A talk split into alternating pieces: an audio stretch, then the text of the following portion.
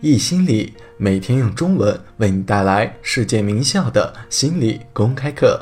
本节课是哈佛大学的幸福课，我们如何战胜拖延？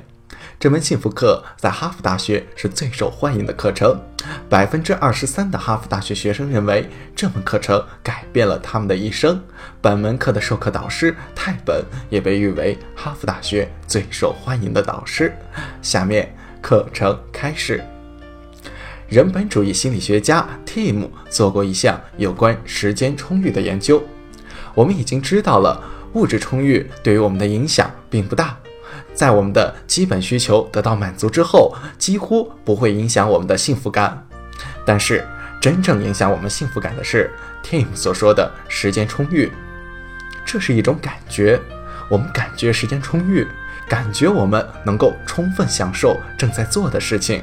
而不是去东奔西跑，压力巨大。时间充裕的人往往容易获得幸福感，这点我们可以详细的介绍。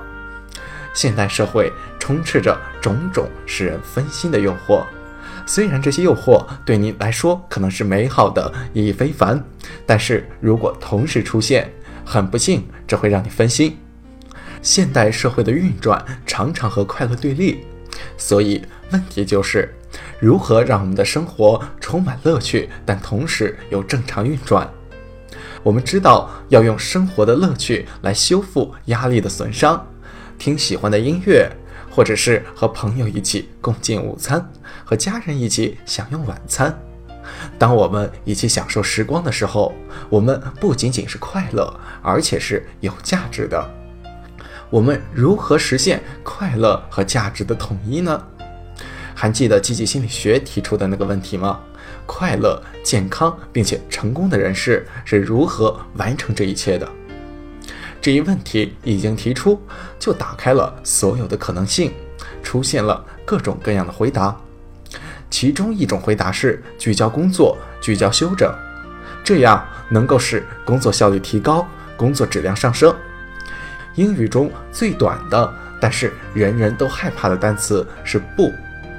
无论是对寻求帮助的人说不，还是对眼前的机遇说不，因为当我们对某些机遇说不，对某些提议说不的时候，其实就是在对我们自己说是。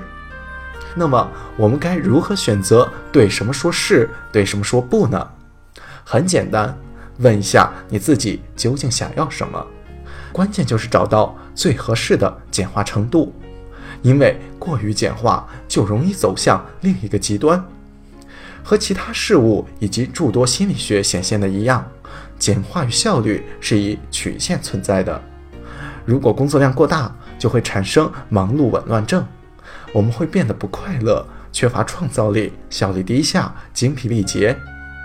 也许在短时间内，效率和创造力能够维持一段时间，但是这点代表着精疲力竭。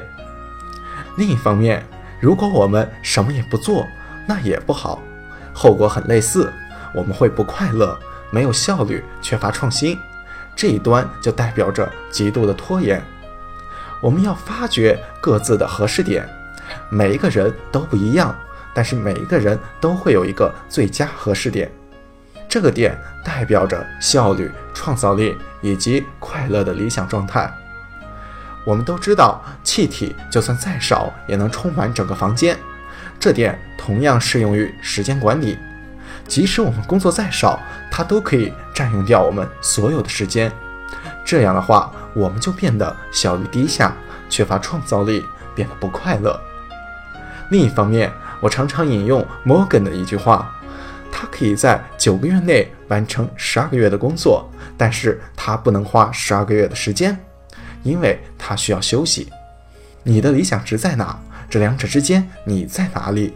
你得不停的摸索，反复的实验，期间可能会出现很多的错误，但是没有关系，我们就是这样学习的。本质上，我们关注的就是可持续增长。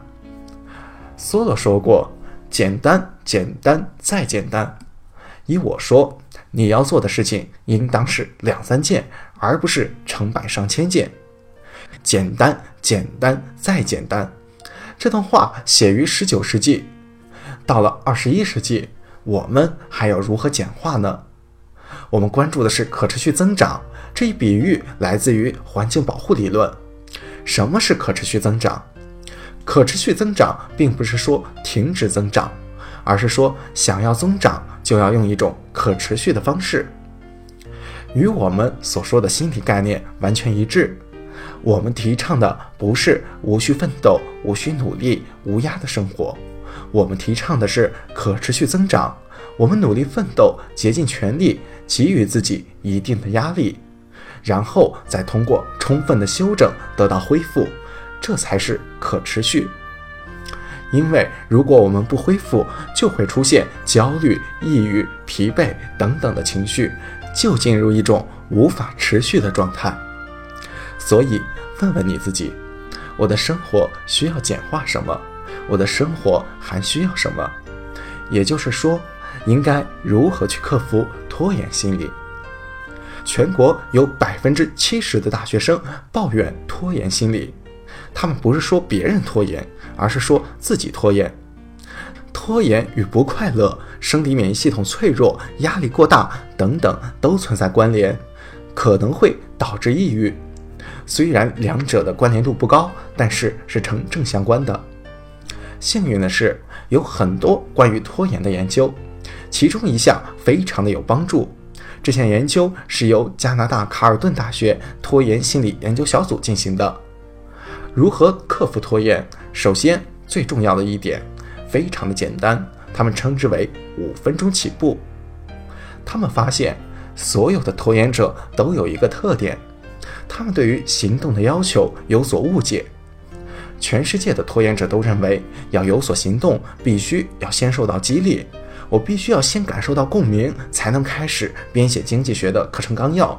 我必须有所灵感，才能下笔写下文学艺术论文。但是实际上并不是这样。第一步并不是改变态度，受到激励，然后去行动。恰恰相反，要先开始行动。行动会慢慢改变我们的态度，因为通常在行动之后，我们会有惯性。有的时候，为了一段九十分钟的冲刺，你可能要来回重新启动好几遍。大家都知道，我非常热衷于积极心理学，我每天一大早起床，准备积极心理学的讲座，或者是阅读积极心理学的文章。但是有的时候我还处在完全没有睡醒的状态，我的太太对我的表现非常的奇怪。那时我刚结婚几年，我告诉她，有的时候我感觉自己其实完全没有睡醒。她说：“怎么可能？你都坐在电脑前了，你都开始工作了。”因为我了解五分钟起步，有的时候在九十分钟的时间里，我不得不再做一次五分钟起步。因为我感到精力不支，所以需要花时间调整。有的时候，在一个九十分钟的时间段里，我不得不去再做一次五分钟的起步。我说没事儿，就五分钟，坚持住就好。这五分钟往往就能产生一个向上的螺旋，不是通过思想，不是通过心灵，而是通过你的行动。五分钟的起步可能是克服拖延最有用的方法了。除此之外，你还要懂得奖励自己。你们都懂得，做生意是一点一滴的积累起来的。你们能想象没有奖励的生意吗？你在从事某业务时，你就要找点东西来奖励一下自己。比如说，我要工作三小时，然后慢悠悠的吃一顿三小时的大餐作为奖励；或者是我周五要去用功，这样我周六就能出去玩了。这完全没有问题。但是你要注意，不要养成没有激励就不去做的心态。奖励当然很重要，但是我们不是每次都能够得到奖励。第三，公布出去，破釜沉舟，告诉大家你的目标。我在一九九五年就是这样做的。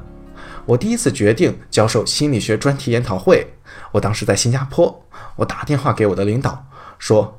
我想要开一个为时两天的专题研讨会，一天关于领导力，另一天关于追求卓越和成功。他说：“太好了，这会对员工帮助很大。你想什么时候进行？”我说：“七月一日。”他说好的，然后挂掉了电话。我一放下电话，就脱口而出：“天哪，我干了什么？”这是我做过的最正确的事情，因为我公布了目标，我破釜沉舟，我不得不开始工作。无论我是否喜欢，这帮助我克服了拖延。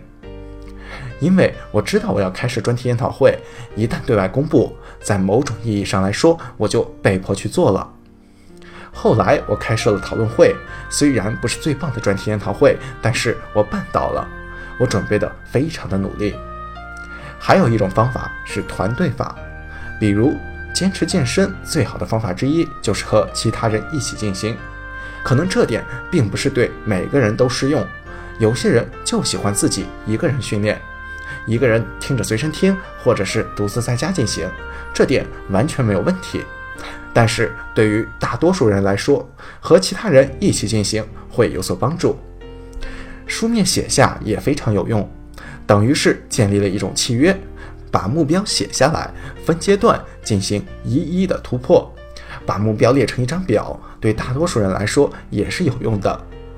最后一点，允许自己娱乐消遣，准许自己为人，有时候拖延一下也未尝不可。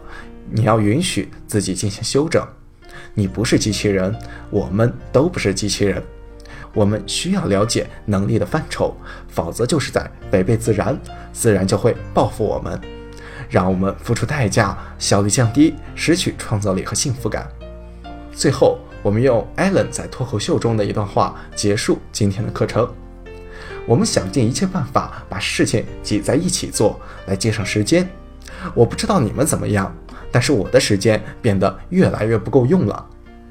假设我们能够省出一堆时间空闲了下来，然后我们会拿它做什么？大多数人都说什么都不做，什么都不做，这就是我们忙碌的意义吗？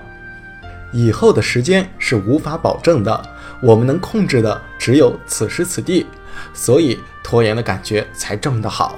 拖延不是问题，它是全世界共同的表达。